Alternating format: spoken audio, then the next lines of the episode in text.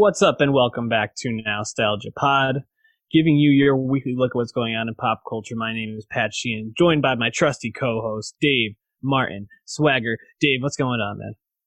Hey man, how's it going? Three and a half hours of The Irishman. You stoked?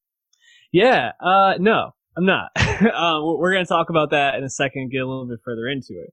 Um, before we do, though, hit that subscribe button if you're listening on YouTube. Go to soundcloud.com slash nostalgia pod to find all the ways to listen to the podcast and go to our YouTube page. Or did I say that right? Go to uh, our iTunes page. Go, go twice. Go back to YouTube. Yeah, subscribe and then unsubscribe and subscribe again. Um, yeah, so news came out last week that The Irishman, Martin Scorsese's newest film, it's going to be a, a Netflix property, dropped on Netflix, what, a couple weeks after its limited release in theaters, will be three and a half hours long. Uh, how how are you feeling about three and a half hours of yeah, well, I, it's interesting because we've been thinking about The Irishman for a long time. For, you know, I think for good reason. You know, it's the 25th Scorsese movie. Martin Scorsese, 76 now. There's only a few films left in him, you, you assume. And this also, of course, is the union of Robert De Niro and Scorsese. They haven't had a movie together since Casino, 95. This is Al Pacino's first movie with Scorsese, period. And of course, Joe Pesci. This is only his third role since 1999. He was basically retired forever. Um, and of course, him and De Niro linking up after such a long time as well. So a lot of exciting talent all around. Oh, of course, and it's written by Steve Zaillian, who we last talked about when he wrote The Night of for HBO, but you know, accomplished film writer and author and all that. So just really exciting pedigree, of course, with this movie. And we talked about it in our Oscars lead up pod a few months ago. And it's premiering at New York Film Festival on the 27th of September. And that's how we knew about this length. And then, as you alluded to, limited theatrical run on November 1st. Then it'll be on Netflix everywhere on November 27th. But it's three and a half hours long. Yeah. And it's interesting because I, I part of me wonders if Scorsese shot a lot for this movie and because they did so much effects work. I mean, the reason this is a Netflix movie is because Paramount dropped it because the budget was ballooning so much with the digital de-aging of the old men that are starring in this movie. Um, and the Jimmy Hoffa story. So they're, they're, they're all being de-aged quite a bit. So that's really where the cost went. You wonder if Scorsese, we should put all this hard work into shooting this movie and then spend tons of money on de-aging all these guys. Should we just keep it all in? Or is it maybe because Netflix couldn't get it into theaters because they wouldn't grant a larger exclusivity window? The, you know, the theater chains were like, nah, fuck you a month is not enough for us to carry this movie, which which is unfortunate and a different convo and just disappointing. But maybe that's why. Who knows? But three and a half hours, reportedly, at least that's the festival length. It could change. Uh, some say it's too long. Some don't care. Um, I'm awa- I'm waiting and seeing right now. Okay. Because it's Scorsese. Because I'm been excited for this movie. I don't want to have my critical eye, uh, you know, colored. I don't want to get in the dirt until we see the movie. And yes, maybe it's maybe it's very indulgent and not deserving of the length. It's again, it's fucking dumb long. Um, but let's let's let's find that out first before we spread negativity. That's my take on it. Uh, my take is too long. Three and a half hours is just too much. Um, I, in the age where everything is so compressed, we have on this podcast talked about albums that we appreciate for being short and concise. 30 Movies. minutes. Yes, we, we talked about the Righteous Gemstones as a comedy and our concerns of an hour long comedy. If they're not hitting, that can start to feel pretty long. Thankfully, that was just the premiere, not the normal episodes. We've talked about movies on here that have an hour 40 minute runtime and we're like, you get in, you get out, you enjoy it, perfect. And then I'm sitting here and I'm like, God damn it, if it wasn't Martin Scorsese, how many other filmmakers would I be like, okay, I actually will sit through this thing, which I'm going to. But probably gonna take a couple pee breaks, probably get up, walk around. I mean, the, the other thing is, Scorsese takes on these huge epic stories, and that's what usually makes a lot of them pretty long. But his other movies are run kind of long in, in points too. I mean, uh, Casino, great movie. I think definitely three hours. There's some parts that could have been cut down just a little bit. The Departed, there's definitely parts in that where you're just like, can we cut the fat here a little bit? And I appreciate Scorsese wanting to show us a lot. Um, but man, three and a half hours just feels so daunting. Uh, we were we were talking a little bit before this yesterday, and you made some some good points that uh, the Return of the King, the director's cut, is this length. The director's cut. No, no, no. The theatrical version is this length. The, the director's cut's fucking over four hours. the extended edition, I should say. And, and the reason I, I'm in for that is it's the end of a trilogy that earned that respect. It's also what received the most nominations for a movie before. Yeah, at that time, it was the most nominated movie ever. I think it also had the most wins at the Oscars. Yeah. One Best Picture, obviously. I mean, just just a masterpiece. Uh, the the de aging so far uh, in the trailers, I'm not totally sold on, um, but I, I have confidence that Martin Scorsese will not let that get in the way of this movie being successful. So, well, do I think The Irishman will be good? Yes. Do I think my take will still be it's too long? I do. That's that's my expectation. Um, but we'll have plenty of time to talk about the the Irishman. Like you said, it's coming out in November, so we got a couple more months. Something that just came out: Dave Chappelle's Sticks and Stones, newest newest stand up comedy special on Netflix. I think this is fifth one. Yeah, fifth with Netflix. Uh, we know at least the first three he got 20 million a pop for. And those first four, he put those all out in like a year's span or so. Really, uh, got to it after the long, uh, tough hiatus he was on during the Obama years. This is a very interesting stand-up special for me. Uh, love Dave Chappelle. I found his other specials pretty interesting. Um, this felt way more inflammatory and in your face than the other ones, um, to me at least. And I was kind of left feeling like almost like Dave Chappelle went more for shock value than he did for humor on this. And I'm not quite sure what to make of that quite yet. How are you feeling just generally about the special? Yeah, I agree with that. I think the whole genesis of Chappelle's point, his worldview in this special, um, and it's not not as is coming out of the blue. Uh, he, he references past things he said on these recent Netflix specials, but it really kind of crystallizes here where Dave Chappelle just clearly does not like the the uh, landscape comedy is in in 2019. He's certainly not alone with that um, in terms of being called out for things you say in the comedy sphere uh, that are not PC, right? And basically is going right at uh, cancel culture, as it were. And a lot of people are coming to his defense that have watched the special and being like, if you don't want to hear these kind of jokes, don't watch the special, which is fine. I think that that is right. But we're also forgetting that you, sh- you should only be saying these fucked up jokes if they're good jokes, if they're funny, right? Like Anthony Jeselnik he knows his brand. He's really good at this. No one gives him shit because he tells really funny, elaborate jokes that happen to be super fucked up and goes after everyone, right? But it works. And his last special was, uh, very well received for that earlier this year. But if you're not saying funny things and you're just pissing people off, you can't just say, oh, well, it's comedy because if it's bad comedy, then like you're saying, it's just kind of being a, a shock jock for what's the purpose, right? And I think. Desus and Mero have talked about this where uh, you gotta you gotta pick your spots with this. And I think the key is that you have to be funny. And he's funny in the special, but he's not always funny. Mm-hmm. And when mm-hmm. you're walking that uh, fine line, um, it's just gonna be hit or miss with people. And I think Dave just doesn't like hearing that. Yeah, I think that that's a pretty sound analysis of it. Um, there were some bits that hit, like you said.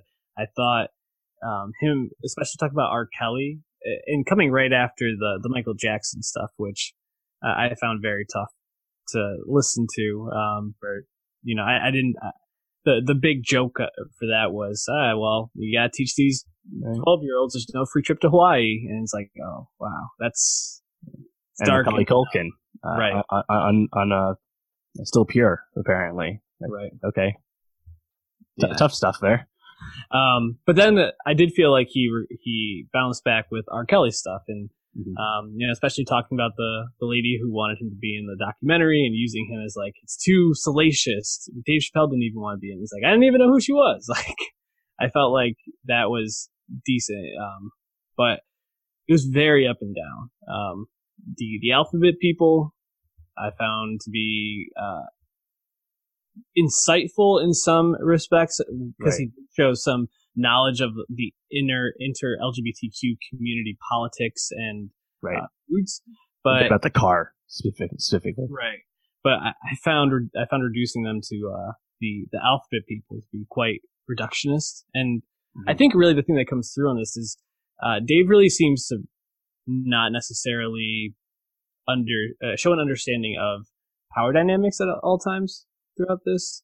I, I think he, um, I think specifically talking about uh, like uh, transgender people, um, he seems to really not understand the experiences and, and the difficulties that they go through. You know, especially when he started doing the the face. Like, if I was an Asian person, if I felt like I was an Asian person in my body, I felt like that was just like Right. I- I really literally almost turned it off at that point. So, um, he, he also had a classic. Uh, he said this more than once. You know, I have gay friends, or I, I have friends with all the letters, and it's like, you know, like Yep. we, we've heard that used uh, to horrific uh, effect when it's well, I have black friends. Let me say Mhm. something racist now. You know, right, and again, like, it's all presented in the sphere of comedy, and it's not that Dave is doing anything that different from what he used to do, but the fastball is just not what it was. Mhm. And if the jokes are sloppy, especially in today's climate, you're just going to catch some flack for it. And like I said, if the jokes are tighter, it's not a big deal. Mhm. But that's just something he has to reckon with. And, you know, you kind of wish that his observational humor would be not so focused on how people react to him. Because again, he's not making jokes for these people. So why are you basing your whole routine on the expected reaction for these people? Right. Mhm. Uh, it's just kind of weird. I did like his, uh, Jussie Smollett jokes though. Uh, Jussie Smollett. I thought that was a really funny introduction to that whole thing. And then, uh, uh, having the cops ask where Kanye was at the time. Uh, that, that was a good callback. Uh, and abortion, you know, you, you kind of like on the edge of your seat when he's talking about like, what's he going to say here? Mhm. Um, and he come, you know, he apparently comes out in uh, support of the right to choose if he's not a pro-abortion personally guy. And then he immediately goes into, uh, men have the right to be deadbeat dads Mhm. as well. I thought that was, that was, kind of funny. Yep. Um, but yeah, I mean, did you feel like you got a lot of like the black perspective that you expect from Dave Chappelle? I, I didn't so much. I mean, apart from, uh, shooting up schools is a white man's game, it didn't feel like he, he brought a, whole lot of like what's unique to Dave in this one. Just felt really scattershot.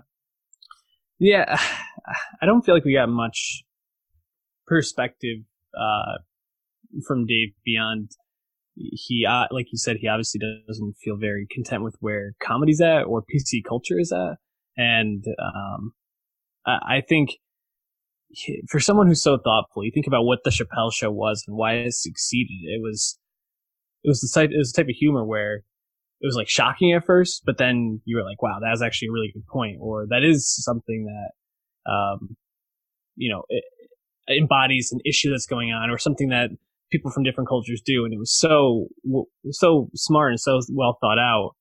And this just feels a bit like uh, like that old old person who doesn't really want to uh, move forward uh, and just kind of wants things to stay the same. Um, but comedy isn't where it was at when he stepped away. And I think that's something he's still trying to reckon with at this point. Um, just one, one last thing I wanted to ask you about. How did you feel about the Louis C.K. stuff? Uh, that was, I mean, he talks about that. He talks about Kevin Hart, two guys he, he's friends with. And, yeah, it's kind of, I mean, he's just kind of dismissing Mhm. he did. And, you know, and it, he's not the first one to say like Louis C.K. what he do wasn't so bad, but all that. But you did, he just doesn't care about the other perspective of it. He just has his has his thoughts on the matter, and that's all that right. he's going to present or reckon with. So. Uh, some people will find it funny, some won't, but it's, he's just not like deeply thinking about it. He's like, that's, that was my friend. And, you know, I'm a victim blamer. Here's mm-hmm. why, all that. You know, that's just, he, he doesn't, there's really no, no insight. Yeah. Uh, I agree. And uh, going back to the idea of like, uh, or the observation that he maybe doesn't understand the power perspectives at play. Uh, sure, the way Dave presents it, it's like, oh, yeah, Louis C.K. Maybe what he did wasn't as bad as some of the other sexual uh, offenses that have come to right. light, but it still doesn't make it okay, and it still doesn't make it um, consensual. Or and like you said, that other perspective is really lacking. Um, which I think is in contrast to another co- uh, comedy special we just talked about in terms of Aziz Ansari, who I think tried to be very thoughtful um, in terms of how he presented his perspective. Maybe not always done perfectly, but he seemed to put a little bit more thought into it than Dave Chappelle did. So uh, I don't know, a, a, bit disappointing for sure. Uh, still gonna watch his next special because uh, I think he's you know earned the, the right to have some clunkers, but I really do hope that he finds more of a, a voice and perspective that's in 2019 or 2020, whenever the next one comes out. So, why don't we move on though to uh, some more, I guess, like showbiz news. Annapurna Pictures, a, pro- a production and distribution company known for producing such movies as Vice, which we, re- we reviewed last year. Check that out. The Master, Zero Dark Thirty, Spring Breakers, Her, some pretty big, very artistic movies. Recently had a bailout. Dave, give me the the deets of that. Yeah, so Annapurna came came about in 2011, founded by Megan Ellison, who's notable for being the daughter of Larry Ellison, the billionaire CEO of Oracle. And Megan Ellison sought out to have Annapurna be a place for auteur driven films. And she, as you said, she made a lot of good movies or, or financed a lot of good movies, distributed a lot of good films. Uh, also recently Phantom Thread, uh, and Beale Street last year. Yeah. And the thing is, Annapurna has kind of been held up, you know, alongside like A24 and more recently like Neon as these smaller distributors, not among the big ones, not your, your Paramounts, your Lionsgates, your Universals, your Disneys, your Foxes, right? Your Sonys, the smaller ones. They, they only put out a few movies a year. They're not financing blockbusters, but you generally look at them for as a mark for quality because they're picking good movies from good people with good talent. And the problem with uh, Annapurna has been that it's been known for a while that they just have not been doing well financially because a lot of their movies have just been losing money and a lot of insider chatter about the choices uh, Megan had made with the film she chose to uh, finance and, and, and you know push through, and then it obviously came to a head where they were exploring bankruptcy. Uh, that came out like a month ago or so, and then uh, the most recent development we know is that the, the company is basically saved because uh, Larry Ellison uh, came in to basically negotiate the debt down, two hundred million dollars in debt with uh, the various lenders and stuff. And we don't need to get into the finance of uh, the details of the banks or anything, but it is interesting because you feel like Annapurna will now change, and the talk is that they're not going to operate on credit anymore. They'll finance films on a case by case basis, or even Megan will just finance movies herself. But I think they're going to change in their decisions, which probably is not great for the hardcore film fan like you or me because they're just going to be more, uh, Annapurna's going to be more risk averse now because they financially need to be. And movies like The Sisters Brothers that came out last year with Joaquin Phoenix and John C. Reilly, this critically adored Western period film that just did not find an audience at all and lost tens of millions of dollars. Everyone else thought that was a bad bet, Megan financed it anyway. Is that movie going to get financed now? And if it doesn't, it just doesn't get made anymore. So I think it's just, it's a bit of a death nail for the, the, the mid tier, the mid budget movie that we've, that just doesn't succeed the box office anymore because now it looks like we're not going to see them made as much, which, which does suck. Yeah, it's it's a bit um it's a bit sad, but I think it's also a testament to this box office this summer and just in general being not as strong. You know, the summer's been especially tough um, in terms of like good movies, uh, and it's been buoyed by some some major major films this year. Um, but overall, you know, I, I, keep going back to the conversation I think we had a year ago about this similar topic of what's going to happen to those mid tier movies, and like you like you just alluded to, they're probably going to go away or just become very rare. What does that do for movie making? Does it make it just uh, these these mega box office hits or the tiny tiny art films that are you know million dollar budget, barely that?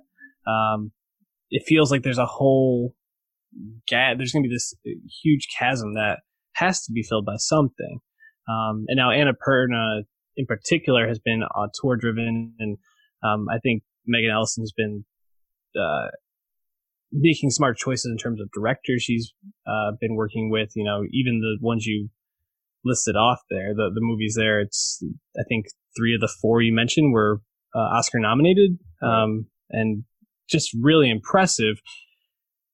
But I feel like something has to move in and take advantage of that. Now, A24 obviously is a very, uh, you know, building respect. It's a newer production company that's been making a lot of noise in the last couple of years with some of its choices. I feel like something has to kind of come in and fill that gap so that these mid tier movies can continue. I don't just see foresee them going away, but I also don't know what is going to fill that. Yeah, and actually, you know, it's kind of concerning. It's kind of, I guess, happening in tandem with this now is Fox Searchlight is now under the purview of Disney. Mm. And from what we know, Disney is kind of pared down the forthcoming Fox productions that are in various stages of development, only gonna complete the, I guess the, the stuff that's most likely to succeed and some stuff will go Disney Plus, some stuff just straight up canned or just shelved, right? Mm-hmm. And the future of Fox Searchlight, you know, movies that the good ones basically break even, but it's a brand that has consistently been at the top of the Oscars and just in terms of leading with nominations and there's a stamp of quality there. But will Disney sacrifice its bottom line by contributing resources to a, a sub brand that won't actually be profitable?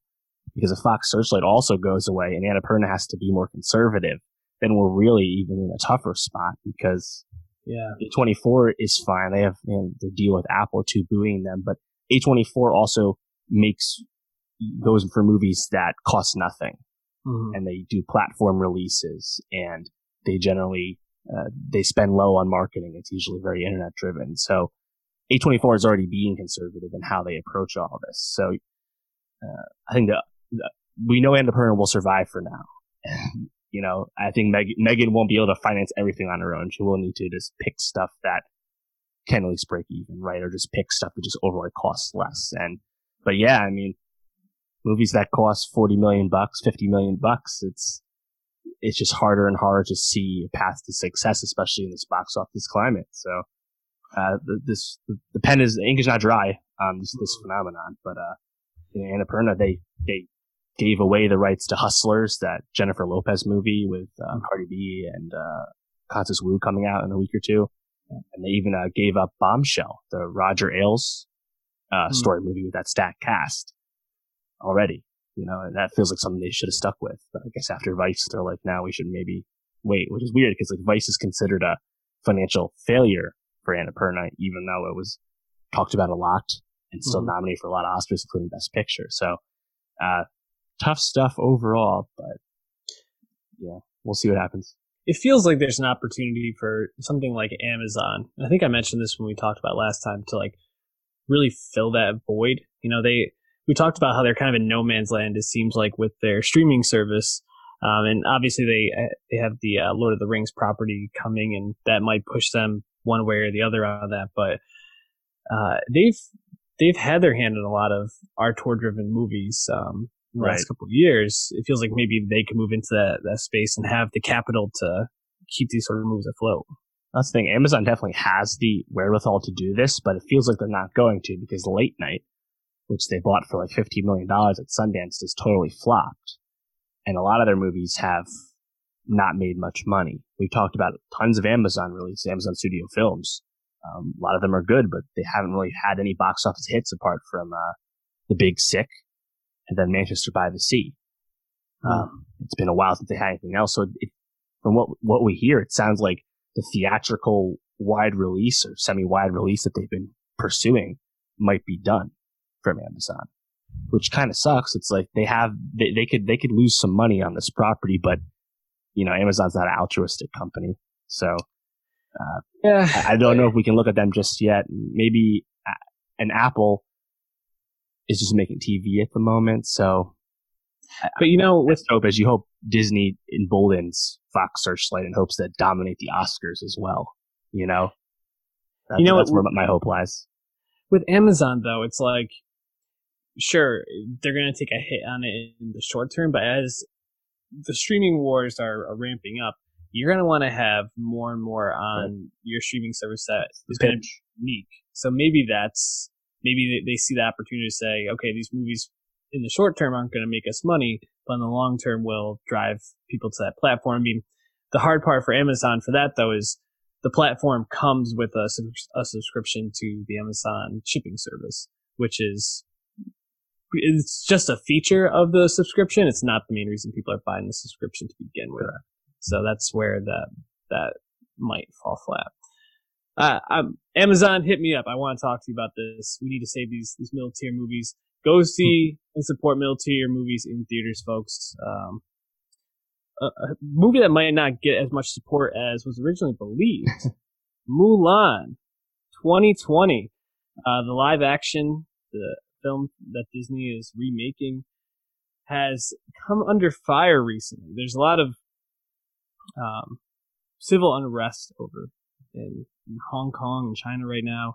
Um, it's it's uh, it's been difficult to see how these issues around um, some of the legislation, uh, legisla- legislation in China um, around like uh, the the draft over there and how it's um, allowed criminal suspects in Hong Kong to be extradited to mainland China and things like that for having to serve. It's uh, it's been difficult to see how the government and police force over there has been handling that.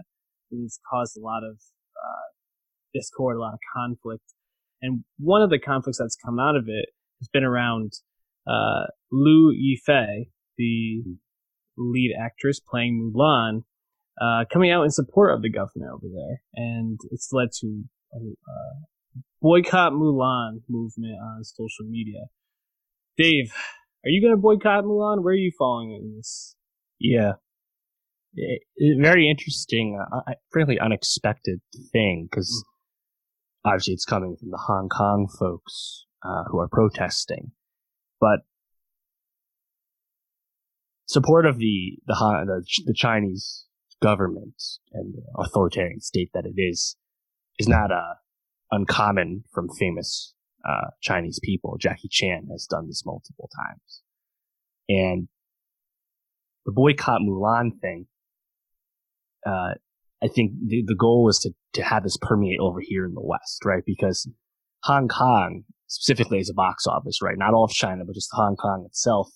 I mean, I think Beauty and the Beast, which is the, the remake, which is like the 16th highest grossing film of all time, that made under $10 million in Hong Kong. So Hong Kong's such a small piece of the pie that Disney would never, and they haven't commented at all on this. They, they would never give any credence to this uh, just because it's not in their business interest, right? but it's been weaponized the other way. Support Mulan. That's what the mainland China uh, pro-Chinese government people are saying, and it's kind of weird that Disney, a company that doesn't want to be political at all, uh, now is in the, it's in their best interest to appease the authoritarian Chinese government directly. Mm-hmm. They already take advantage of their movie going public, right? But now it's like to, to go to Mulan apparently is a is is is is a, is a pro communist, a pro police state act now. If you're in China. Tough look. Um, yeah, Disney reminds me a lot of Taylor Swift in terms of too uh, almost too big to fail and uh, tries to remain as neutral as possible to not ruffle feathers and just have the biggest fan base it can. Um, yeah, it's it's interesting because I, I guess as I think about this, it's uh, I, I certainly don't agree with some of what I know of the legislation being proposed over there, and um, you know, it seems like it seems like the Chinese government's, um, like you said, authoritarian perspective and, and way of handling their, their, business has been exploiting these stars. Because um, I perhaps they, they do actually agree, but I feel like it's more like they're pressured into saying these things and fear of re- retribution. And um, I think Disney, in terms of uh, how they can, uh, I feel like they're in a very difficult per- uh, situation in terms of how they can respond. Most likely, they're going to try to ignore this and hope it goes away. But if it gets closer to that time and uh, tensions are still high, it feels like they're going to have to say something. And I wonder at that time how they would speak out or if they would try to take some perspective to try to uh, middle find some middle ground in this because I can't I can't see them speaking out against right. it. Well, here's in the movie Mulan remake, which is already done being filmed and all that, doesn't come out till March 27th next year. Will the Hong Kong protests still be this uh, active and uh, in the news that far in advance? Probably not.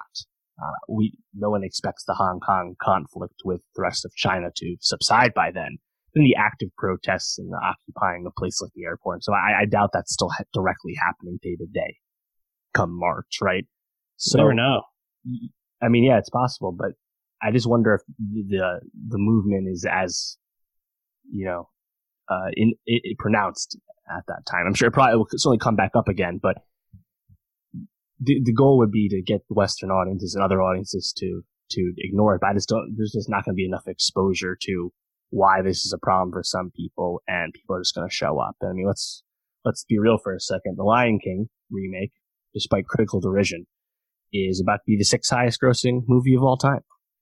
And like I said, Beauty and the Beast is top 20. Jungle Book was almost a billion. Mulan probably won't, won't make Lion King money, but it's going to be a huge hit and it's really hard to put a dent in that. So I, I would be surprised if Disney says anything at all. But it is notable that back at D23, when they showed footage, their their star, their Mulan, was not present.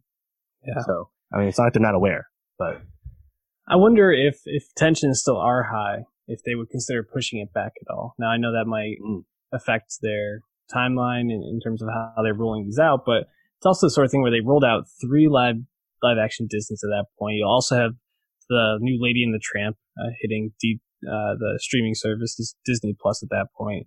Um, it feels like it, if they needed to, they could just push this off until frustrations around it subsided.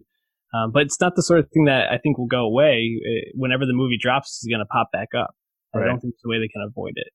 Um, so it, will be interesting to see how they deal with it. But Disney, just in general, man, um, how how much more do you think they need to possess to officially become a, a monopoly in this culture? It's just ugh, crazy. Well, that's the thing. It's like they already dominate the box office to such an extreme, and I expect their market share to go down next year. They just don't have as an impressive a slate mm-hmm. uh, come next year. No Star Wars movie, no Lion King remake, only two Marvel movies this time. Uh, you know, it's it's, it's, not, it's not it's not 2019 for them next year, but right um, you know, Warner Brothers, a lot of their big stuff either flopped or was only a modest success this year. That's now we want to see. If anything, you want WB to be like the other pillar. Mm-hmm. Um, but we just saw CBS and Viacom merge, and we just talked about how Amazon might be uh, pulling, powering down their their film acquisitions, and it's hard to see Disney not uh, maintain this dominance for for who knows how long, man. I mean, we already know there's their calendar after from 2021 on. It's Star Wars or Avatar every other year for uh, six years. You know, so it's and that's the holiday sector. We know the MCU will take care of the rest of the year. So, um, it's uh, it's it's it's pretty. I guess it's bleak. It's bleak if you're into other stuff. Yeah, and uh, I think that ties in nicely the the mid tier movies like we just talked about. It's, if you have one company that makes such high profits off its movies, it's not going to want to invest in the movies that will only make a small profit. Right. Um, and all. others follow suit. So, uh, uh, something else that I, I wonder if if Mulan will be pushed back, but The Hunt is certainly being pushed back and shelved for the foreseeable future. As after the El Paso and Dayton shootings earlier, um, or, earlier in August, um, they decided that they're not going to be releasing this movie, uh, starring Betty Gilpin, yeah, Glow fame, and Hilary Swank from uh, Million Dollar Baby lots fame, of lots of other things. Um, also, I didn't know that yeah, and this is written by Damon Lindelof, which I didn't know. Co-writer, yeah. Emma. Roberts also in it. Um, yeah, so it's it's interesting. Uh, well, when I first heard this, I thought eh, that makes sense. But as as I've sat with this for the last couple of weeks, I kind of been going back and forth with: is this a good precedent to set for artistic properties? And uh, movies in general that real world events can so heavily impact what people decide to put out.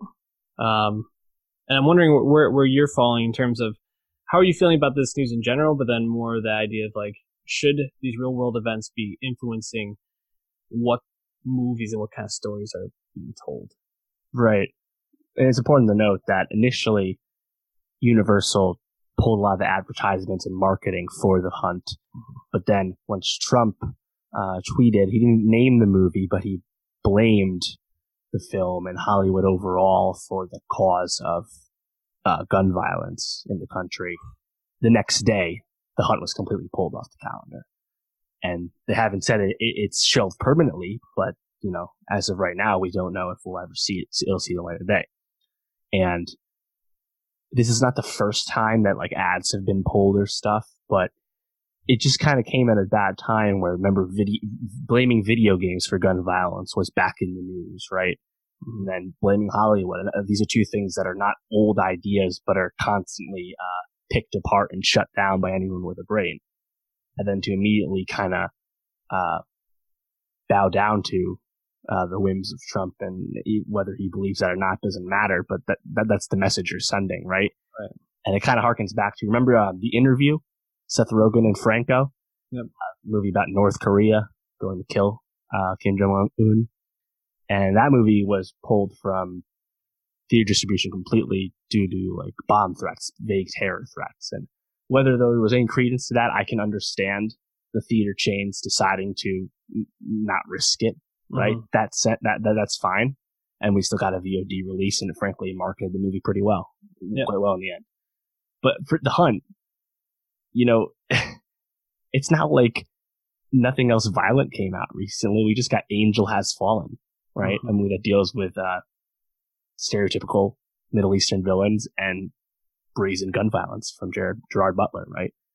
Um, and it's not like we haven't had violence against civilians uh, that might be politically motivated. How many? This movie's co-produced by Blumhouse and Jason Blum.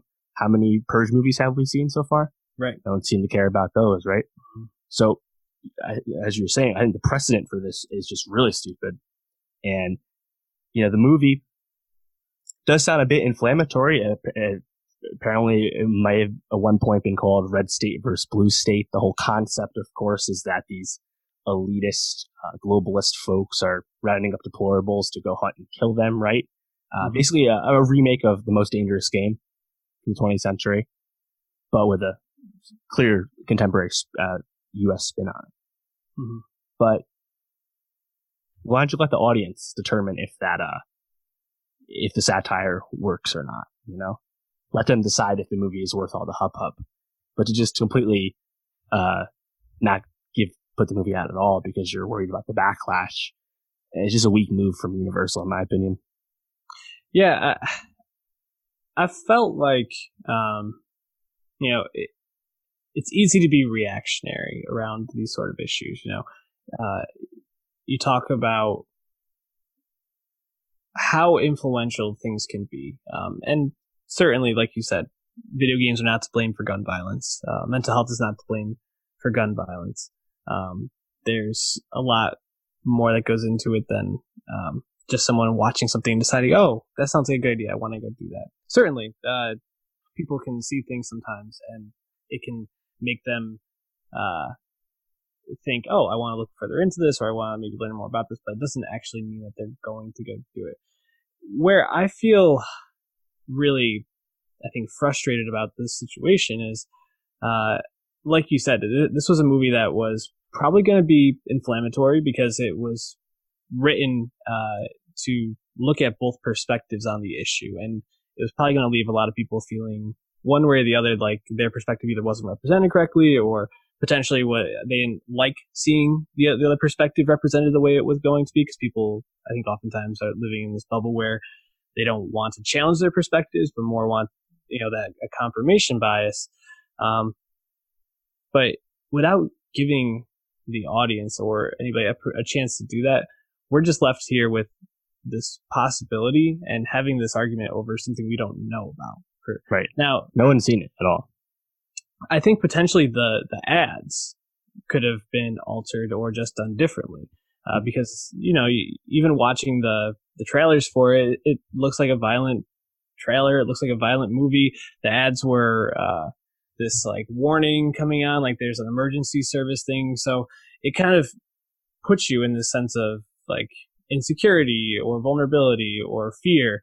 Um, and that potentially could have been changed to try to reduce that immediate impact. And the release had been pushed back to October already. So kind of like the Mulan thing, I think there's an opportunity to uh, let I mean, the gun debate has been raging for years and years now in America, but let the immediacy of the tragedies in El Paso and Dayton die down, and then to release this with a different uh, spin in, in the trailer, so to speak.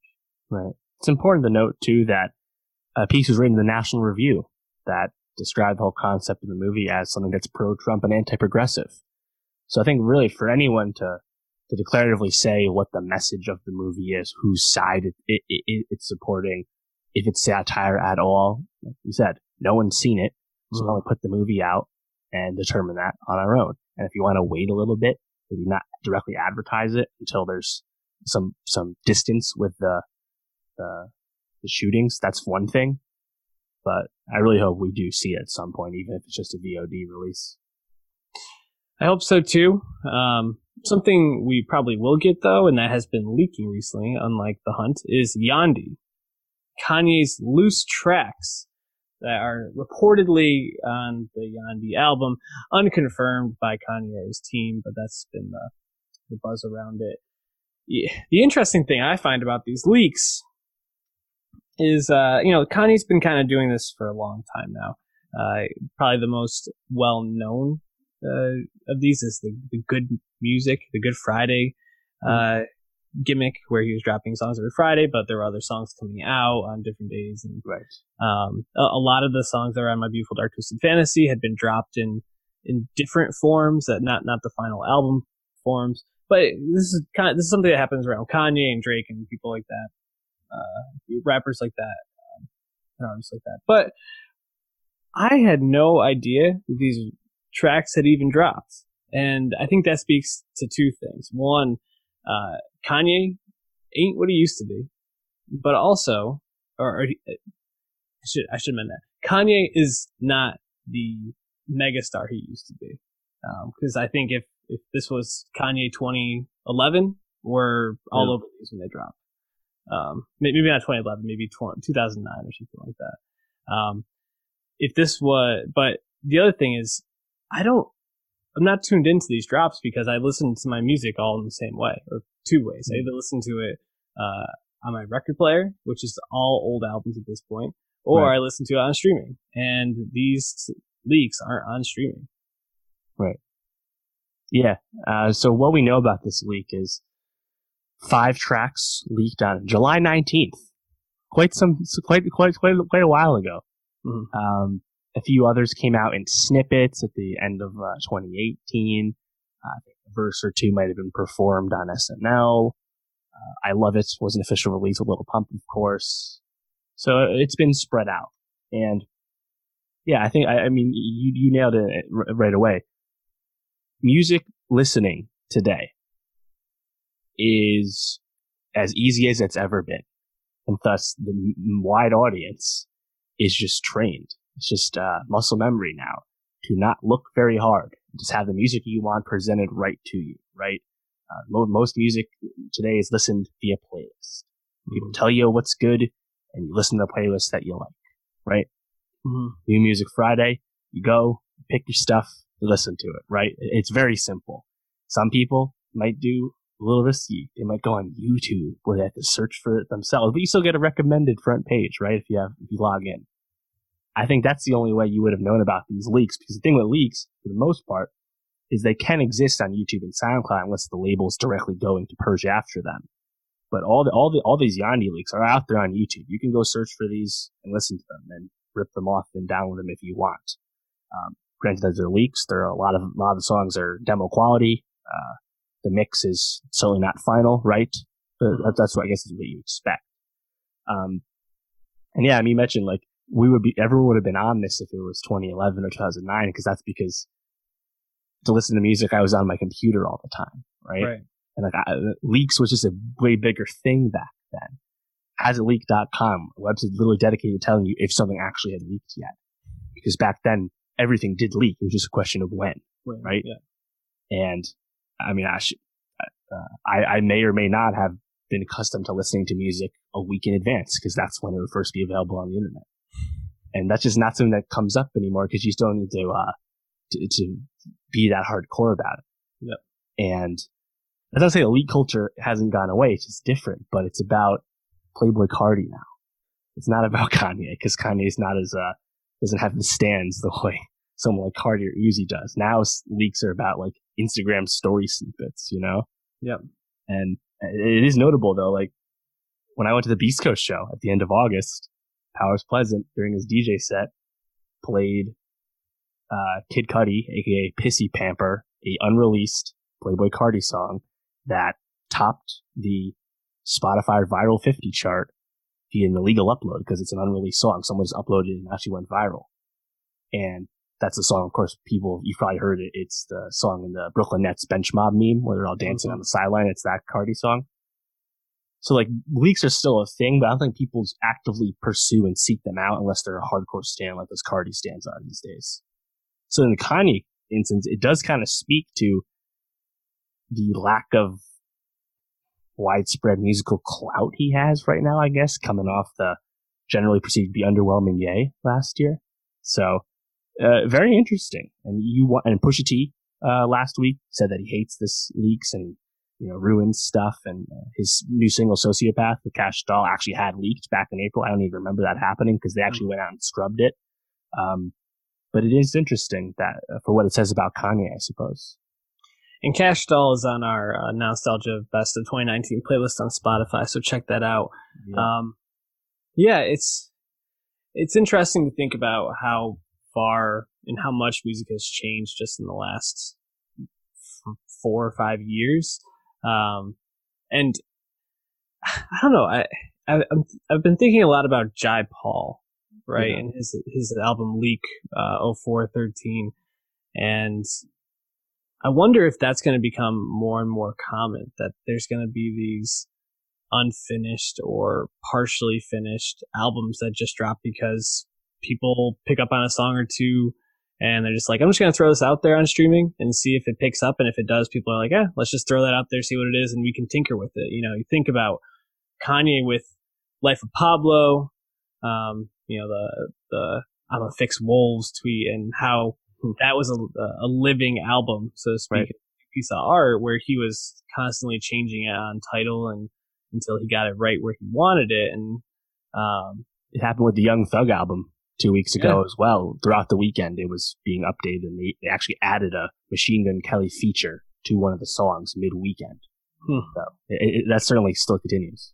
So I, I could see that becoming more the norm, where it's you know not not quite finished, but you know putting something out, seeing if it picks up, and then just kind of dropping things and tinkering as you go.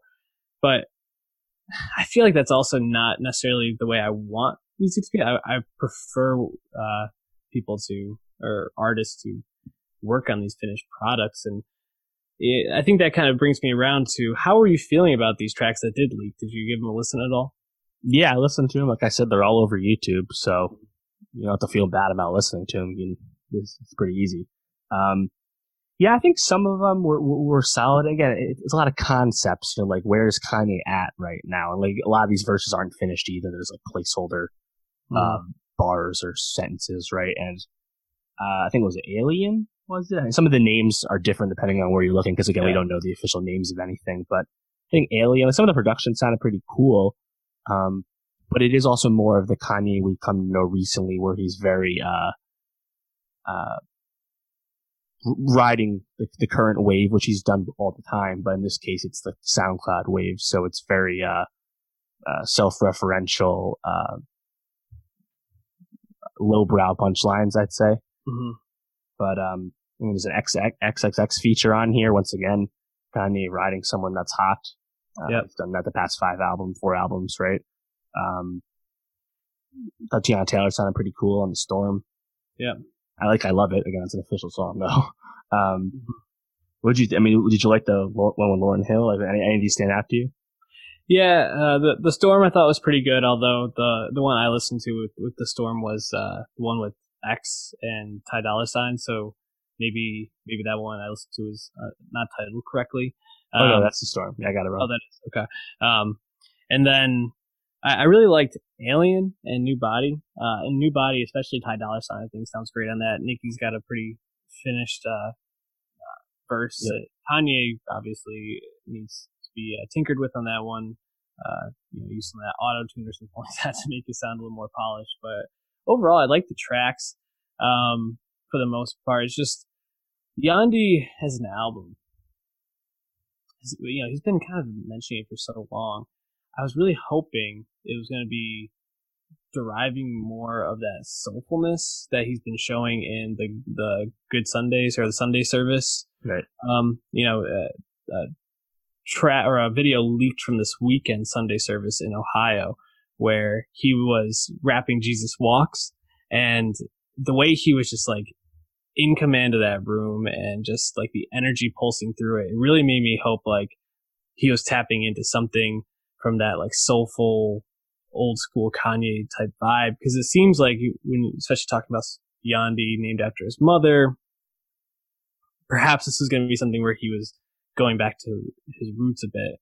Um, but yeah, the, these tracks sound very, uh, very new school Kanye, very modern for him. So little, I was a little disappointed by that, but again, these tracks might not even end up on the album. And who knows when we're getting the album? We have no information around that. So yeah we just know he he like took eliminated any release dates after Camp Flog Gnaw when he performed with Cudi. And he's like, it'll come out when it's ready. I apologize, all that. So it's not like he just it just came and went. He did officially acknowledge that, which I guess is is, is nice. Thank thanks for that. Um, but yeah, I mean, by the time a Yandhi or whatever the next album is called comes out, a lot of these songs will probably be quite old. Mm-hmm. So I, I would bet against really much of any of this coming out officially. And if any songs do come out, there certainly will be change. I mean, you remember from what we know, Yay was completely re-recorded after yep. some public uh, flack Kanye had taken. Um, that's something I would like to hear what that sounded like. Can we leak that? Mm-hmm. Um, you know? So yeah, I think listen to these songs on YouTube, check them out, uh, try and understand, uh, use it to gauge more of where Kanye was at when he was recording these more than anything else. Um, because it's a cool look behind the curtain, but yeah, I don't think we're gonna get. And I, I love this this cool album cover, which is a nice like Yeezus sequel. Yeah. Don't even know if that's real at all, but it's the one that's been ran with at this point. But mm. clearly, none of this is any relation to Yeezus, um, production wise or or uh, thematically. So, yeah, I think whatever the next album is is probably totally different because it'll just be more recently recorded. Yeah, you know, uh, as we're wrapping up, I think I just I hope Kanye sticks to that where he'll release it when it's ready. Um, because mm-hmm. even something like Yay, like you said, it was re-recorded pretty quickly. Uh, the cover I think was taken on the way to the uh, listening party. party. Yeah. So it's just like I want. I'd I'd prefer the Kanye who is meticulous and he's tapping into that artistic creativity, but in a way where he's also like honing it, not just letting it go wherever it wants to go. Right. And that's more like the the contemporary Kanye at this point. So, go ahead. I wonder if Good Ass Job, if that exists, leak that. I want to know that. um, what we got for next week, Dave? Yeah, so next week we'll talk about the Tool and Lana Del Rey records that came out recently. We'll also talk about The Deuce, third and final season premiere. Uh, IDK also dropping his debut album. Is he real excited for that? That guy can really rap. Um, that's all the major stuff, and I'm sure there uh, some other stuff will, will will come up. But mm. yeah, plenty to discuss. Uh, the movies are really going to pick up in September, so we'll have plenty of that soon enough the summer's almost over. Then we're on to the start of Oscar season. Can't wait for that. A lot, a lot of good TV coming too. So, gonna be a lot. So stay tuned. Hit that subscribe button on YouTube. Go to soundcloud.com slash nostalgiapod. Go to Twitter at nostalgiapod. And give us that five star rating review on iTunes. Uh, we'll catch you next week. Yeah.